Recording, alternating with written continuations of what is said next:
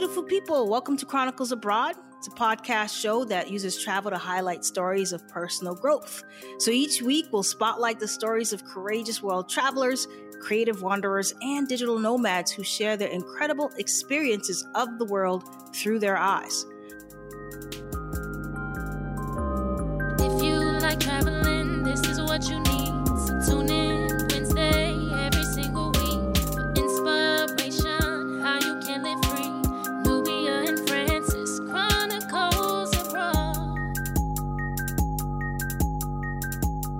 Hello, beautiful people. Welcome to Chronicles Abroad. My name is Francis, And I'm Nubia. and we have another fabulous show for you guys. We are sitting here with Elena Ledoux. Elena, say hello. Hi, hi there. Thank you for being on the show. Welcome. Well, thanks for having me. I'm very honored and delighted to be here. I love that. Honored and delighted. That just warmed my heart. So, Elena, you are the owner of Supermaids and Mommy Go. Yes? Yes, Supermaids and Mommy Go. I own a house cleaning company and I'm starting up my natural energy shots for moms company. Amazing. Mm. I That's mean, awesome. you are must be so freaking busy. I am. I'm really, really busy. And like number one question I get is, how do you do? That's just, I was just asked today because I went to women's shelter here in Las Vegas. It's called the Shade Tree.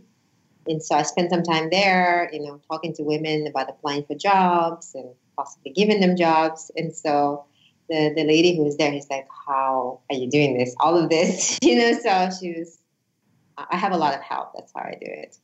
I try Well, also, when you do something you love or you do something you're passionate about, even though it takes a lot of man hours, it's gratifying.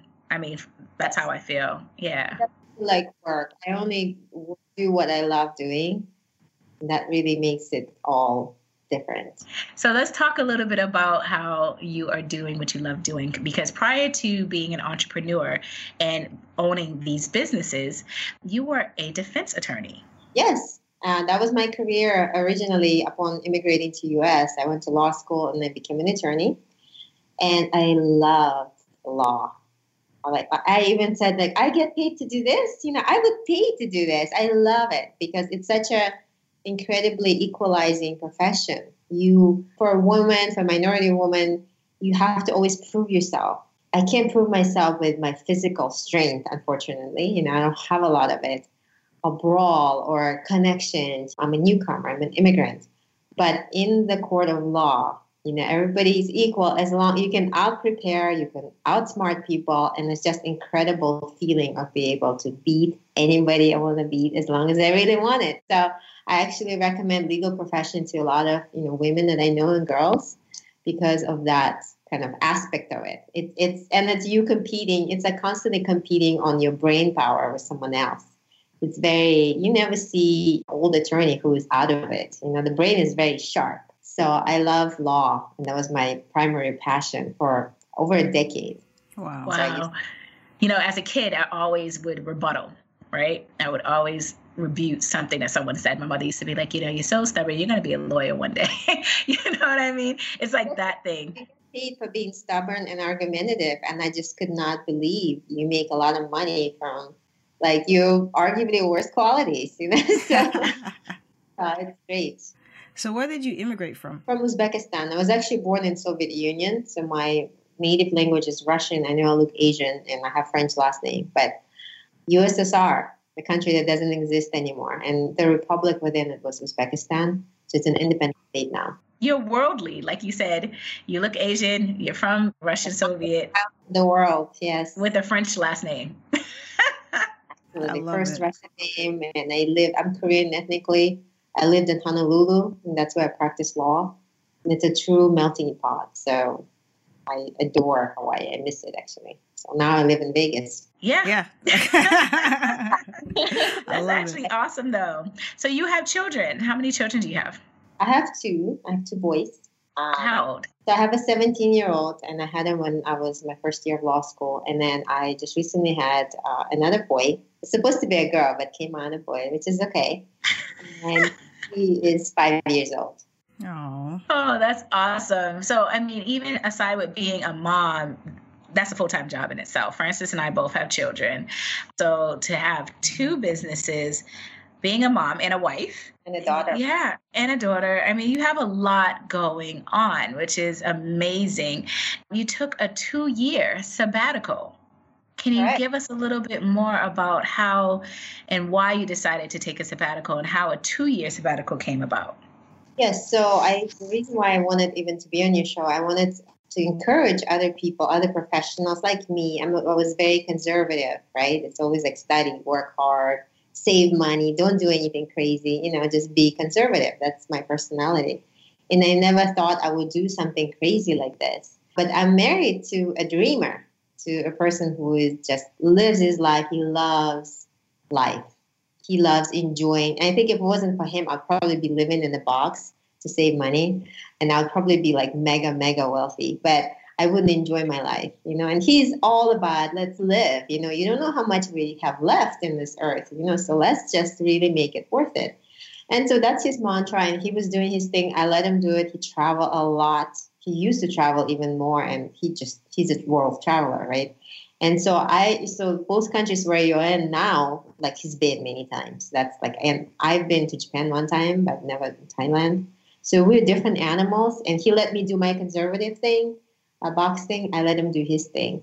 But after some time, he started talking about how he had a dream about living in Europe for for a few years, just like in France or Italy. That was his dream, and he kept talking about it and talking about it. And I was always like, oh no, it sounds great, honey, but you know, I have my career. I'm an attorney. I can't just take off. And he would do stuff like buy tickets to Australia and be saying like, honey, I bought tickets to Australia. Let's go. And I said, wait, a job. he sounds awesome. Let's go next week. You know, I bought tickets and I said, wait, wait. I have a job. Like my job requires me to give them some notice, and I had really awesome boss too. But still, what boss is going to tolerate you just taking off? You know, I have cases, I have clients, I have hearings. I can't just take off. And he's the spontaneous kind of person. And then he became really sad that I can't just take off and go. But my background is when I had my first son and I was in law school, I basically gave him over to my mom. And that's how I do it all. You know, somebody else is doing my job. So my mom was raising my son while I was doing law full time, student and employee. And when I had my second son, my husband said, "Look, you know, this is probably your last, you know, child. Uh, do you want to be like a mom and enjoy it and really experience mothership or motherhood?" And I said, "You know, no. You know, I, I'm okay with just like have other people having taking care of him. I'm not the most the world's best, greatest, greatest mom. I love my kids dearly. I would give up my life for them in a second, in a nanosecond. But I'm not one of those." Let me drive you to like Soccer moms. I'm not like I'm like, look, dude, I want to have a life too. I want to have a career. That comes first, my fulfillment, my personal growth, and then me being everything else to everybody else, including my kids. Mhm. Right? It's a little bit messed up, but I, it worked for me. But in, in this instance, I realized that even though I love my job and I had one of the greatest bosses ever, he gave me a lot of freedom, but I was still not free. I was still an employee and uh, the job would dictate what I can and cannot do, where I can and cannot go. And I really didn't like that feeling of being tethered. And I think a couple years prior to that, I actually took a side gig of running uh, an IT company. And I was kind of like a boss there because the company belonged to my husband. So I had this freedom of going and leaving and doing things. And I thought, I love that. It's so hard to go from that to like being tied to your desk, to being chained to your desk. I really could not give up that feeling of freedom, right? And so when this conversation came up, why don't you don't you want to be a mom? Let's go. Let's go to Europe. Let's. We had some real estate in Hawaii, and it was very expensive to maintain. So he's saying like, let's just sell it all and just take off and just do this because we can afford it. And I'm a number numbers cruncher, so I crunch, crunch, crunch, and I, and I realized the cost of living in Hawaii was so high that it'll be cheaper for me not to live there and work. I can actually retire immediately as long as I don't have to live in Hawaii. wow. And I pretty anywhere in the world, you know. So That's crazy. yeah, so I calculate because we were paying almost fifty thousand dollars a year in taxes. Damn. Whoa. Yeah, it was. It was we were paying like twelve thousand dollars a month in expenses for like between real estate, yeah, everything, uh, taxes. And so I figure, hey, if I just don't work, I, I will actually save money to live in Italy, right? And not do the work. And I can spend time. And it was scary to give up your career, that the, the one that you treasure and work so hard for. It was very, very scary for me to just pull the plug. I still have my license. I'm like, I'm not like even though I haven't practiced law in five years, I still kind of hang on to that because I really treasure law but let's like let's stop there for really quickly because i love what you just said. It cost you more to stay where you were than yes. it would have to let go and move on. And oh my gosh That's that powerful. is so profound because people don't understand. When i was living in washington d.c i said every day that i spend here in washington d.c is it's costing me the amount of me living in thailand for a week. You get what i mean? So the it's amount logic. of money you pay yeah it's logic. So the amount of money that i was paying for rent which was somewhere in excess of like almost $2000 a month right? $2000 a month for rent not including your utilities not including your car note not including your groceries and all of that stuff. So now you're spending about somewhere in excess of $3000 a month. I live in a place right now that my rent is $250 a month. So $3,000 in one month in Washington, D.C. Oh, will afford me to stay in Thailand for almost six months. One month in comparison to six months. It's a no brainer. Bye, US. you know, yeah, you know what I mean? Time. So you have to sell your time and be somebody's employee and a slave to be able to have your freedom or to enjoy yourself. And then by the time you get to actually enjoy yourself, you are done. You spent that's one of the reasons I created Mommy Go is because after working full time as an attorney, I'll come home and my kids will be, Mommy, let's play, let's spend time. I'd be like, I know you see me here. I know it looks like I'm here, but I'm not here. Like I'm done for the day. So I was always felt really guilty that I can't really dedicate myself to spending quality time with my boys. Um, and then I have a husband who really wants to live out his dream. One of the dreams of mine were to li- live um, as an expat. I didn't quite put it in those words, but I that that that feeling of living in a foreign country and living like fantastic life and just learning and enjoying and just everything is new and raw. I always felt like this is what I want. And not it's not until my husband brought it up when I realized that is also my dream. So it kind of all matched up. Uh, we put our apartments for sale. We sold them pretty quickly. I paid off like any, any debts, and we're basically free, untethered to anything in the U.S. Awesome. We just took off, and I think we started. We actually to ease the pain of transition. We actually lived on the in Berkeley, California for like I don't know how long. Uh, oh no, Pacific Northwest, Berkeley. It was for a few weeks just to like acclimate because my husband is thinking logistically. We actually brought my parents too because we were going to show them the world. They grew up behind iron curtain they've never seen like paris or nothing. Oh. so we decided to bring my mom and dad and my oldest son best friend from honolulu. So it was like this this the tribe came huh? The whole crew. My husband was thinking like i can't just take them from honolulu plot them down to paris which is was our starting point. So he's like, we're going to transition slowly. We're going to go, you know, in stages. So we did the Pacific Northwest.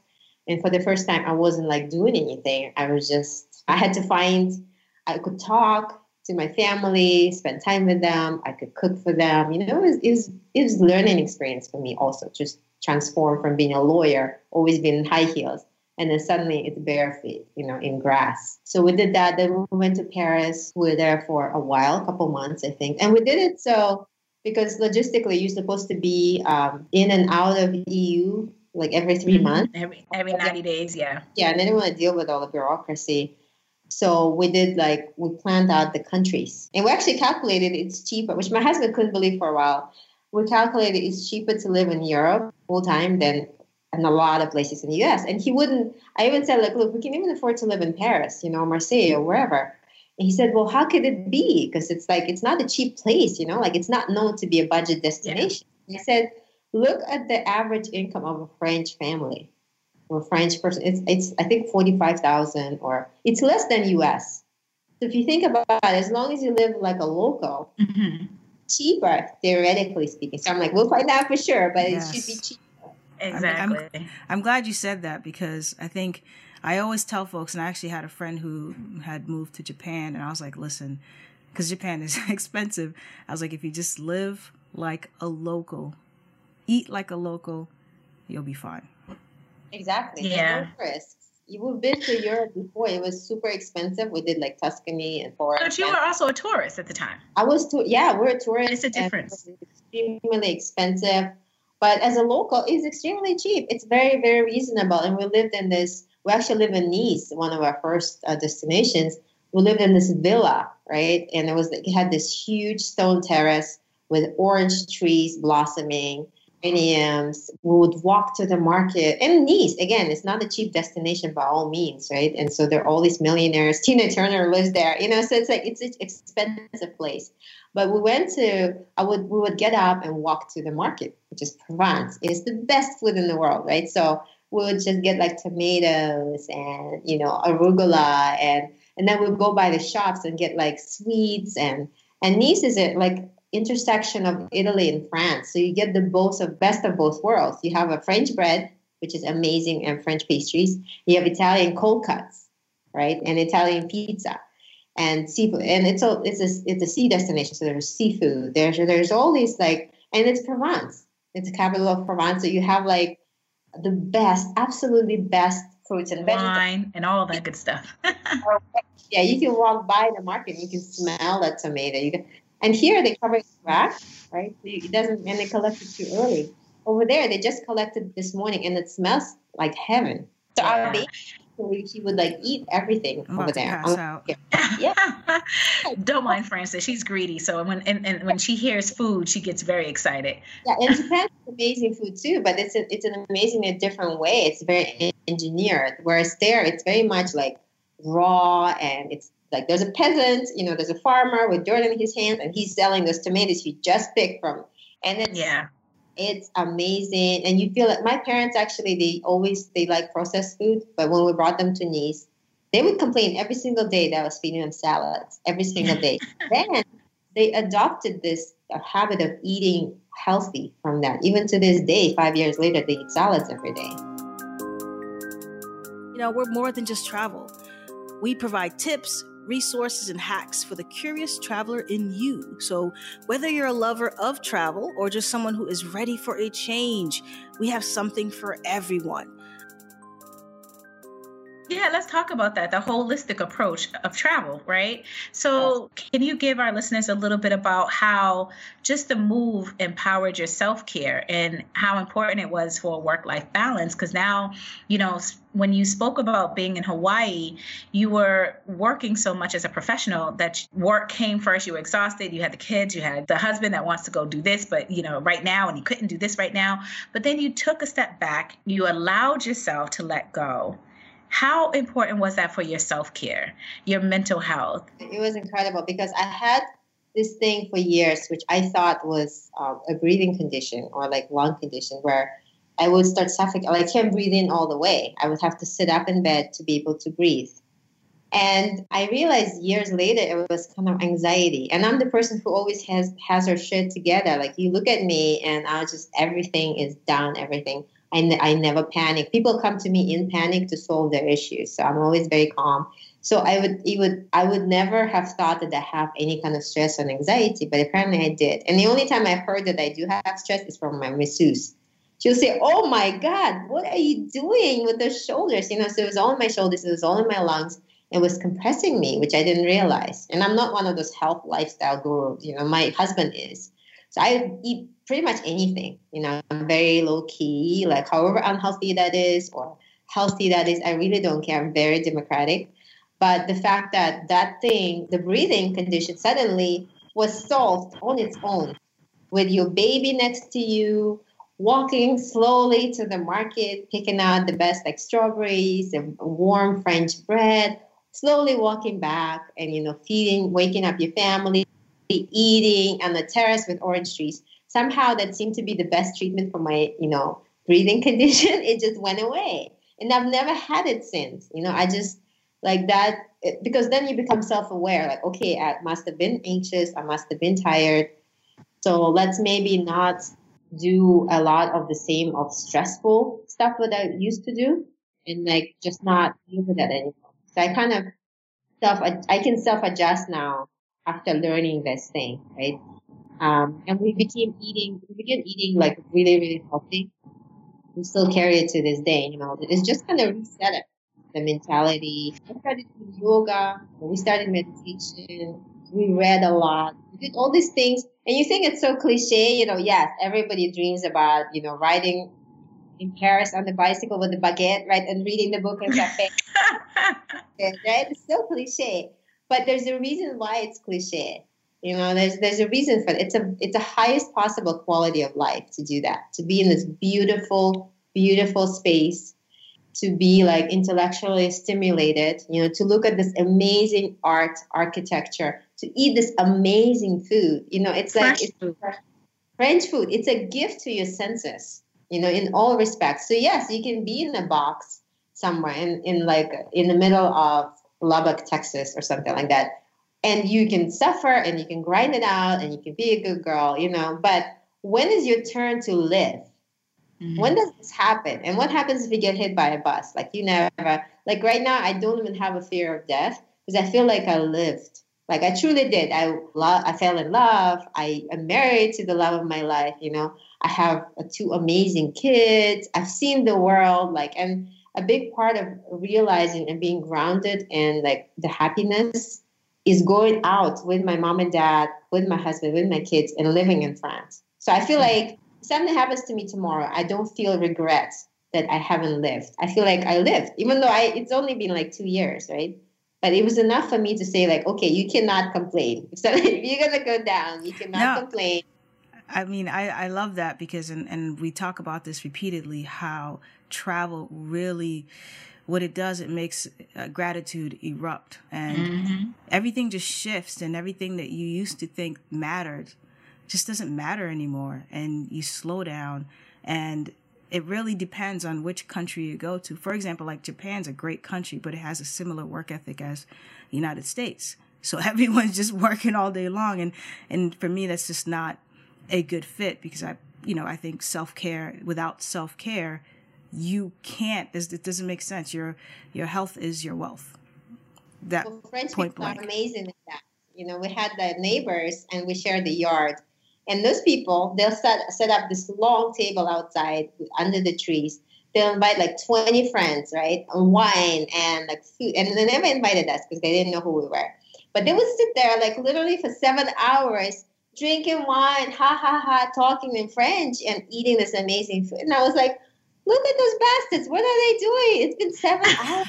Enjoy them. They're having dinner. And it wasn't like a holiday, right? Because we'll get together with friends too. But this is not a holiday. It's like a Thursday, you know, afternoon, and they're just like enjoying themselves. And There's was, an art in eating in Europe, literally. Like you start with your cup of your uh, what is it, aperitif, you know, beverage, and then you move on to your your meal, and then you move on to a dessert along with a cup of cafe. It's like you, it's, it's like a whole process. Somebody, a, yeah, it is an experience. Process. You sit at a cafe for hours. Yeah, and then like know? here like heat up a burrito, you know, in a microwave and just eat it on the go. Yeah, right. So in a car somewhere. Distance. Yeah. yeah, it's a huge distance between those two, and it was it was a revelation. And even uh, we went to completely different countries. So we, we did France, we did Spain, which Spain, of course, has a similar culture. We're, we're gonna get up really late. We're gonna like take it slow, right? And we're gonna enjoy the nature and the kids. So that's that kind of culture. So it's very similar to French in that respect. And they also had like promenade. You're supposed to just walk around, like dress up and walk around, you know. So that was that. And then we did Turkey, which is culturally completely different, right? It was different. So we did Istanbul, we did Bodrum. Again, they had they would sit down. They have this huge, you know, table full of like amazing food, and they would just sit there and talk and they chat and they laugh. And they also had this habit of just grabbing your family and walking them for no reason at all, you know, in the middle of the square. You, know, you said they grab your family and they just walk them around. yeah, they just walk around with their family because I'm all about like I have to go from point A to point B. It's a military mission. I have to accomplish my mission, right? It's a purposeful walking. these people, they just like wander. Yeah. Jesus. Yeah, and there's trees and birds, and, and of course it's a Muslim country, so you have like call for prayer. You know, you have it's just like a foreign land, but people still enjoy. They love babies. I mean, Turks are obsessed with babies, so we'd get stopped all the time. Our baby was a celebrity because he had like a red hair and he was really fat, so they just loved that. so, uh, you know, like we went we went to Topkapi Palace, which is like the the former Sultan's palace and there are lines of children and they they when they saw my son they started screaming and they started taking picture of him instead of like the so i have a photo actually of like line of kids taking photo and my husband said pick him up pick him up so i picked up my fat little redhead baby and all these turkish kids are taking picture of them you know it's like you can't buy that experience even if you wanted right? Yeah. And the great thing about it is I love the fact that you keep mentioning about the communal eating. It has always been said in culture after culture, no matter what kind of uh, culture, in breaking bread and having those kind of experience with the fellow man is neighboring, is community. Yes. And unfortunately, a lot of places in the states do not have that kind of community. But when you do travel abroad, you find that com- aspect of things. You know, people do sit and have conversations together, and and be, they're merry. They're really, you know, in Thailand, they're so laid back. They're friendly people, you know, and it's it's you don't find that in a lot of places.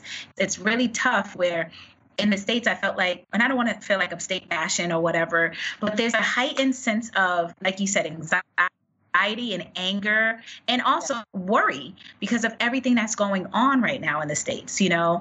It's just it really does put you in a place where everything is so locked up inside of you the anxiety the depression the the the sense of worry and fear and anger and all that stuff that when you go somewhere else a lot of that stuff just melts away.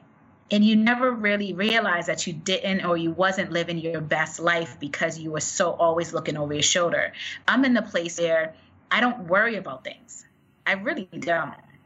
Yeah. You know what I'm saying? It's, it's really like enjoyable zero... to wake up every day and not. Yeah, I have zero drama, and I'm like, wow, I didn't know that was possible. yeah, so, yeah, it's amazing. Yeah, so let me ask you, Elena, what was it like coming back? You were gone for two years, and you've had all these experiences, and you're like, your self care, you, finally understand, you, you've really built and got the, all these tools. What was it like coming back? Well, I had um, one of the things that are also notable about me. I'm a huge patriot. I'm an American, right? I love this country, and I love certain aspects of it, which are like go getter, you know, and like and the, the the spaces and the big houses, you know, like there's certain things I love about the U.S. So I try to focus more on like the positive sides that are waiting for me. And was I ready to come back? Probably, because you live in, we would live three months in every place, right? So you live like in Nice for three months, which is amazing. And then you live in Paris for three months. You live in, we did Ireland, you know, rural Ireland. I'm not a rural girl. Like, I'm not one of those, like, on the. My husband has a fantasy that he's a farmer, which but that doesn't include farming work. So we lived in an actual little farm in Ireland with cows and everything. It's just not my thing. So after like this big adventure, I was thinking like, okay, you know, I'm ready to, and that's part of the thing that I like too is like coming back. You get to enjoy US for what it is after having been away. It's like you away from you know your close friend and maybe they're annoying you, but you miss them. So by the time you get to see them again, you really like them again because you haven't seen them for a while, right? So it just makes you appreciate all the things that were missing. Yeah, so I like we came back and we actually settled in Vegas because the cost of living is much much lower than Honolulu, and because we actually had some real estate here as investment, so we just we'll just live in one of our homes that we have again very very cheap and we bought the properties in the middle of real estate crisis here which they're giving properties away so we just bought a bunch of them and so it was just a good timing for us to come back and to kind of like oh you know we're going to be like real americans we're going to drive in the car everywhere because you just drive there right yeah, um, oh, yeah. Oh, we're so happy about everything. Oh, we're gonna use the dryer. You know, we're so eager in in, in Europe. So true was like, right? And so here we're like, we get to use the dry. Yes, we, we get to be naughty. I actually used the, the drying racks. I had, I still have one for like first three months or four months, and I'm like, oh, screw that. It's so much better when you have a warm towel and kind of. Yeah, you know. it's hilarious. You just said that. For instance, what did I just say to you earlier today about laundry? Oh yeah, about the racks. I was just like, I really just want to do a really uh, good yes. load of laundry. Yes. Like, you know, because being abroad, you don't have dryers a lot. You do hang your clothes up. We don't have, we're so used to like Gain or Tide or whatever. You don't have those things. So, but it's all the, the luxuries that you had in the States that you do miss when you are abroad that you take for granted when you don't have it. And then when you get it, you're like, oh my gosh, a dryer. yeah. And or a big yeah. bathroom you know or like multiple bathrooms. Like you don't realize how and i'm a from a third world country so it was never i never failed to appreciate how good we have it here. I never do. It's always in the back of my mind because i could have been like we have outhouses you know like that's how we live over there. So here you have the actual like indoor plumbing which is great. And in us here you have like I have in, in this house, we have three bathrooms, right? Which to me is like unimaginable. You balance it against like the amazing art you can see, right? Mm-hmm. So we don't have a museum here in Las Vegas, for example, right? So we, we do have like, for example, in LA, so you have to drive there if you want to look at some great art. Uh, and in Europe, it's everywhere. You know, you you're surrounded by it. Yeah, right. So, and that's yeah. one of the things I really love. And so, but now I have like uh, withdrawal symptoms where once in a while, I'll be really craving amazing food and amazing art. So we actually are uh, going to back to Europe this summer for like a whole summer. We're going to be in London, nice. Berlin, and then we're going to probably do Portugal for like a month and then come back. That's awesome. So while you were away, did you complete a book, The 98 Tips for Achieving the American Dream? Is that something you wrote while you were on your sabbatical?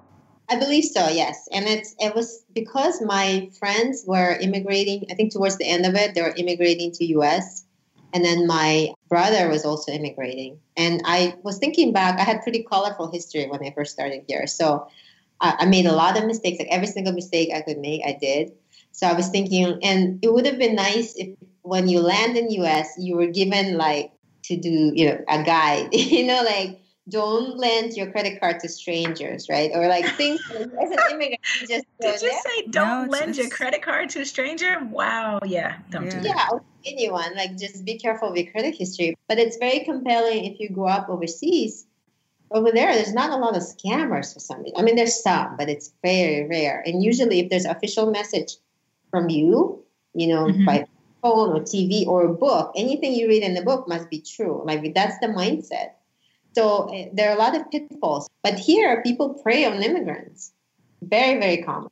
So that's horrible. That, yeah, it's horrible because they truly are very innocent, They're like children. They don't know. Any, when I immigrated to US, I didn't know. I've never seen an ATM machine. I've never seen a straw. I didn't know how to use a straw. You know, like a drink wow. straw.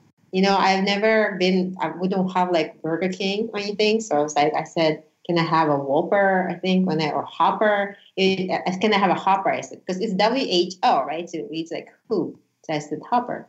So like you just uh, you just a baby. Yeah, yeah. And, you know. Okay.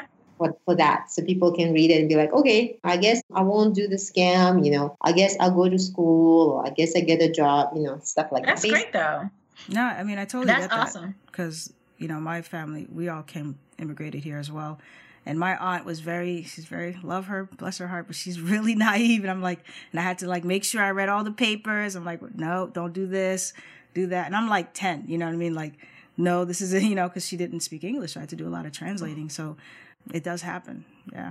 Yeah. So how are things going now that you're back in the States? You're about to take family vacations now. Are you back in doing law or is, is now just being a full-time entrepreneur full time mom and wife your priority at this moment? Well, right now, I actually, last year, I discovered a new side of me because I was doing translation for uh, one of my family, uh, one of my friends, a family, and their child was HIV positive. It's a hospital introduced, right? They're newly immigrated.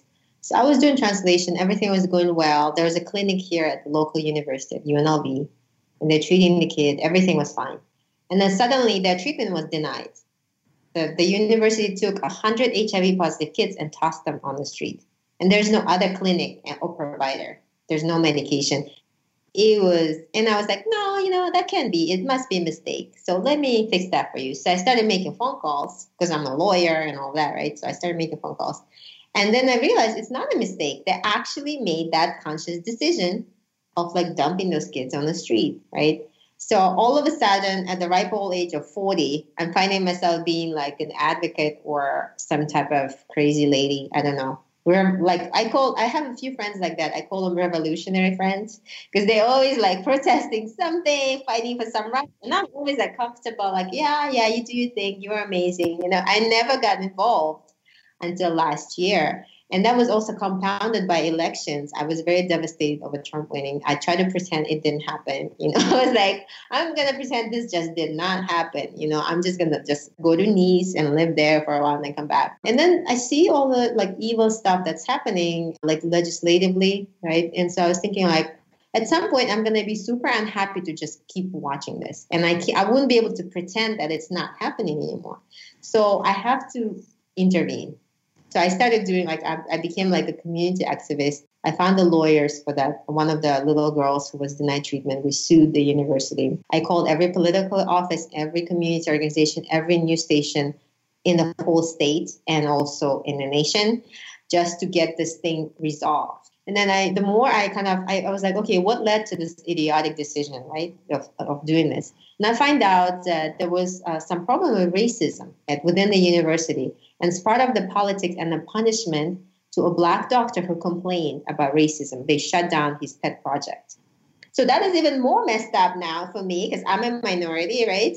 And then I started like digging deeper, deeper into that and like, okay, let's see what else is going on there. And like, there's a systematic discrimination against minorities and against women at the universities. And I just, I was like, okay, I'm 40. I have another good 40 years of my life if I have to look at myself every day and say like you suck, you know that I just don't want to do that. I'd rather like stand up for something and then be very uncomfortable with who I am. And so, so you found a you found a purpose. Yeah, I mean, if the purpose found me, worry about those people, and that drives me crazy. I just not comfortable with myself existing, which is why I told I told you in the beginning, like I really miss Hawaii. This shit would have never happened in Hawaii. Oh my yeah. god. Never. Well, do you have a way that if maybe there's a listener or listeners that want to be a part of the cause and help you out in any way they can, is there a way that they can contact you or contact this organization or whatever you're doing at this time? Yeah. So uh, the name of the so the two people who got affected by this and who used to run this clinic for free for like over a decade, right? Until it was taken away from them. They have their own nonprofit. It's called Healthy Sunrise Foundation. Healthy they, Sunrise Foundation. Okay. do incredible work. They the one thing they're really bad at is raising money. they don't know how to ask money. They don't know how to do that. They're great at writing grants. So, but they did it for the university because they're trying to build Global Health Institute here in Las Vegas because there's nothing here, you know. So they're like, let's create this global institution where we'll go to India, we'll go to Ghana, we'll go to Nigeria. We, we will like teach them how to fix this thing because they really have like out of control HIV, you know, rates. And here it's contained to some extent because of them. So, right. So, Healthy Sunrise Foundation, if somebody can like reach out to them, donate. No, it is. I mean, we've got a lot of, there's a lot of stuff going on, and we really appreciate those who are out there in the front lines doing the kind of work that needs to take place. So it's time to dive deep and look into the holistic perspective of travel. We believe traveling is an investment in you.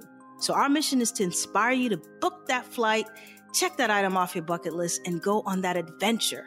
And our hope is to ignite connections all over the world.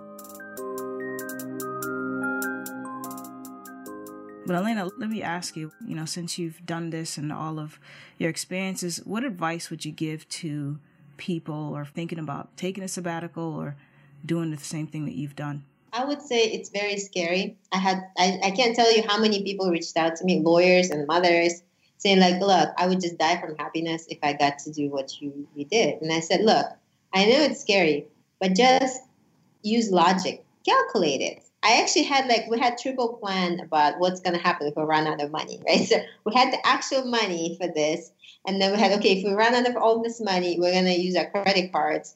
And if that fails, then we calculated. We set up like income stream from the property. And I'm not to say everybody can do it, but if you really, really want to, you figure out how to do it. You can get a job maybe. Like we didn't work. Um, my husband had a business that was running remotely, but literally if i wanted to teach english or do something remote as a translator we like enter that into the equation right? So we made contingency plans and we calculated until there was no logical reason not to do it right? If i actually save money by doing this then why am i like am i working to make mortgage payments? Like what is it really i'm living for right?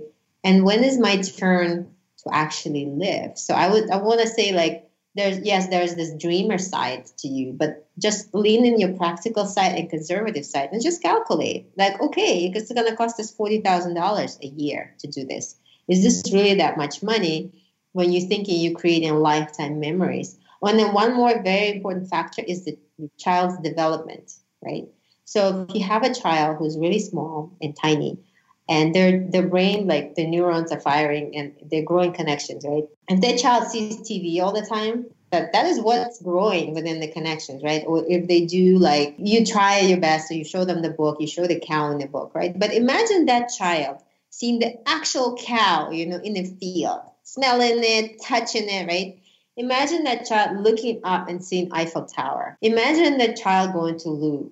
Imagine the child riding a boat imagine the child like my children especially the little one like they got they rode ferries they rode horses uh, they've been to paris they've been to uh, they've been to japan right? So it's like and the, the, my younger child he was so stimulated by all this like constantly changing environments. He's extremely smart and i don't think he's smart because like just genetics or anything like that. He's probably the smartest like family member we have in our whole expanded family. And i truly believe it's because he was like so constantly exposed to everything. And i think because the brain his brain is at that level where constantly okay i'm in ireland today. Let's learn everything about like ireland right? About these little canals that they have there about the cows about let's talk like let's talk for this irish babies for like redheads. And and then the next day you're in Turkey. Oh my God, there's like a mosque and there's the dogs, like the there's a call for prayer and the dogs are singing with that call of prayer. It's a different so neurons they did that part now and they get to do that part. So you get like like genius level, you know, awareness. Even the the other son who is a teenager, my oldest son, and he grew up with an ipad and tv and that's you know and my mom this is how he was very contained right? So he's lagging in development but even for him he's very artistic. So he would he got in touch with his with the art. He's he would in the beginning we'll go to a museum and he would be just like running by the art. And then it, became slower and slower until he would just freeze up and he would just stare. And just to see that progress like you know your child is creative right so just give him all this like the best art in the world so i would say it was amazing from the perspective of developing your children and developing yourself like thinking about who i am am i the person who can talk about philosophy or art or culture and there are very embarrassing gaps in my education that I discovered as a result of that. And so you'd be like, okay, you know, I'm going to Ireland. Let's learn all about, you know, Irish famine or whatever happened that apparently I was not paying attention to school. So it's like, and then you feel good. Okay, I educated myself. You can watch like uh, some videos online, documentaries, right? So you're forcing to learn to teach yourself. You become more educated, healthier. You save money. Your kids get really, really developed, which I know for, for all of us moms out there, it's very important. So you're saying like, okay, I'm gonna pay a lot of money and I'm gonna like buy art lessons for my kids or okay i'm going to buy a lot of money and i'm going to drive my kid to like a soccer practice or to some camp right for one week that they're going to be like like my husband said i want to send our kid to camp. It's like how much did he say? Seven thousand dollars they're gonna kayak down like uh, Grand Canyon, and I'm like, wait, wait, wait, wait, wait, wait, no, no, like so if you want to Europe. yeah, it's just like no, like give him a kayak and have him actually do that, not for seven thousand dollars, you know, just he can do it like all these engineered activities where in reality if you just like plop them down somewhere like in japan or thailand or paris right? They learn so much because they had to they have to adjust. Like, I don't understand what they're talking about. Like, I don't never seen this food, and they have to learn. And then they have to learn again, and they have to adjust when they and when they come to US, you know, you they see like for example racism or some things that are wrong, and they'd be like, this would so not fly, you know, wherever. This is wrong, and they also understand that okay, you are as Americans not the center of the universe. There are other people out there that just as good as you are, you know, or better. Like you cannot like put people down and have superiority complex. You have to treat other people like equal because you like you've seen the stuff that they do, the art they do, the buildings. You can't marginalize them. so I really want my kids to be aware of that, right? To to be like I, some parents say like, oh, you know, I'm going to take my kid to third world countries so they know how good, you know, we have them. Like that's a wrong thing to say. And I think I want my kids to see other people in the world. Like if you see, like a lot of times in U.S., you have areas where there's not a lot of Asian people, right? You see like one Asian person running by, you're like, oh my God, there's an Asian person. And so it looks like a foreigner, foreign entity, right? And then you go to, to Japan or you go to Hawaii and you're like, holy shit, you know, they have their own land, you know, like they have like this, you know, they, they have, they, they have like Supreme Court justice, right, who's Asian, they have like who's Korean, they have like a mayor of Honolulu who's Filipino, like, so you're like, oh my God, the whole government position, you know, it just really, and it then you see like, them, yeah, it blows your mind. And I think, and I, I love what you said. Yeah. So there's like two things I just want to highlight, you know, take the emotion out of making that decision and just really look at the pure logic because usually the facts are the facts. And that, you know, as moms, so because we have a lot of single parents or families traveling, your kid is going to get an amazing, beautiful experience by being able to go abroad. And so I love those two takeaways that you just gave us. All right, so Elena, you know, if you'd like to share how people can get in touch with you, I know you have mommygo.co, uh, or any other social media handles that you'd like to share. Yes, if they want to email me at happy at mommygo.co. And then we have Mommygo Energy, which is um, our handle on Instagram or on Twitter. And then our website is mommygo.co. And, you know, part of the thing that I want to do with Mommygo, which is natural energy shots for mom, I decided since my friend with a nonprofit is not very good at making money, and I actually am, I'll just make money and just give it to her. You know, like I want to be like I want a 5-hour Energy founder, for example, is a billionaire, right? And that stuff is like a horrible crap. So my product is actually a great product. It's made out of Japanese matcha, you know, and you know how good that is for you, right? It reduces stress, it improves your concentration. So it's a much better product as long as I have enough stamina to propagate it and to make it success.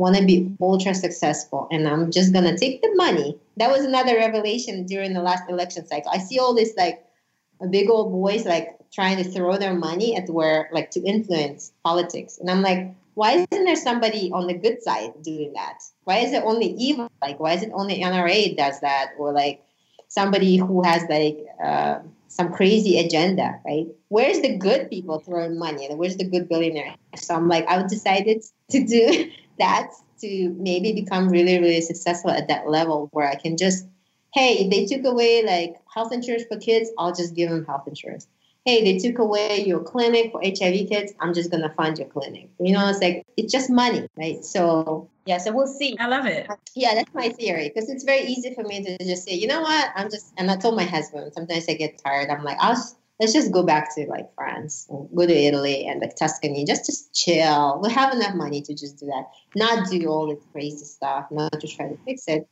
But at the same time, you know like now i know i'm not going to be totally happy so so part of your your thing that you're doing traveling living the world and you know enjoying yourself it's amazing for you right but then the world out there also needs you just to remember that you know just like do what you can and i'm sure you you also pro- propagating a very important message too which is don't forget about you you know you're yes. doing all this right just remember who you are remember to live, right? Don't forget to live. And that's a very important message. But I would say don't live for like 20 years and just disappear into like Neverland. Just come back after like two, three years and do what has to be done to clean the house. The house is very dirty, needs to be cleaned.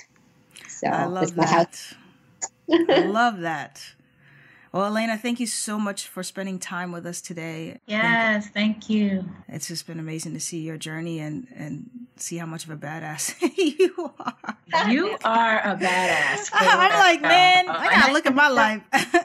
but yes, it's very inspirational. Well, I'm sure you guys are far more capable than I am or ever could be. So I just want you to like. That's why I'm like, come back, to US and like. Do And you said you'd never been to Thailand. Absolutely. I'll reach out because this is one of the things. Yeah, I haven't done enough of Asia at all. Like I look Asian, I am Asian.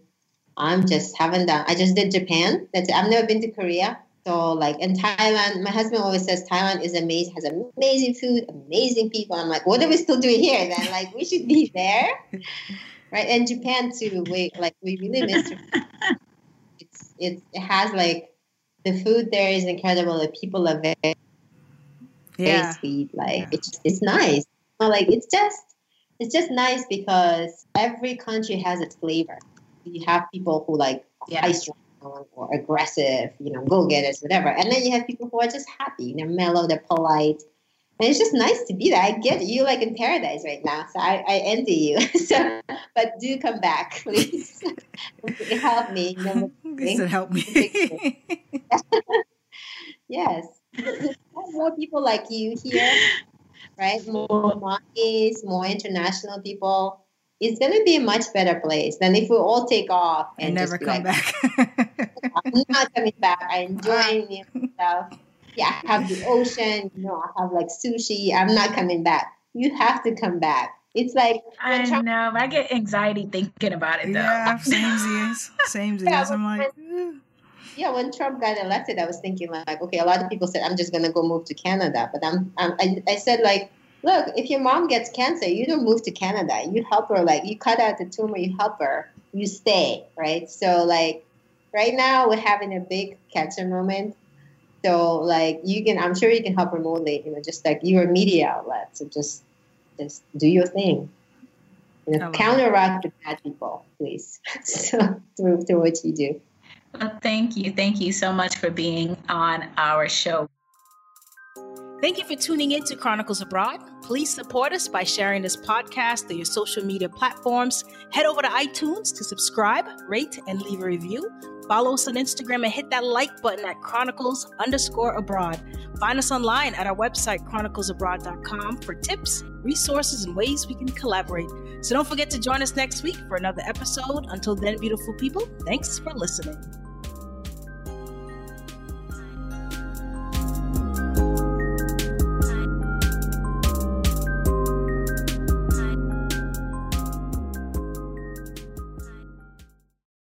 Music by Stephanie James and Almighty K Rock, produced by Adam Marcus.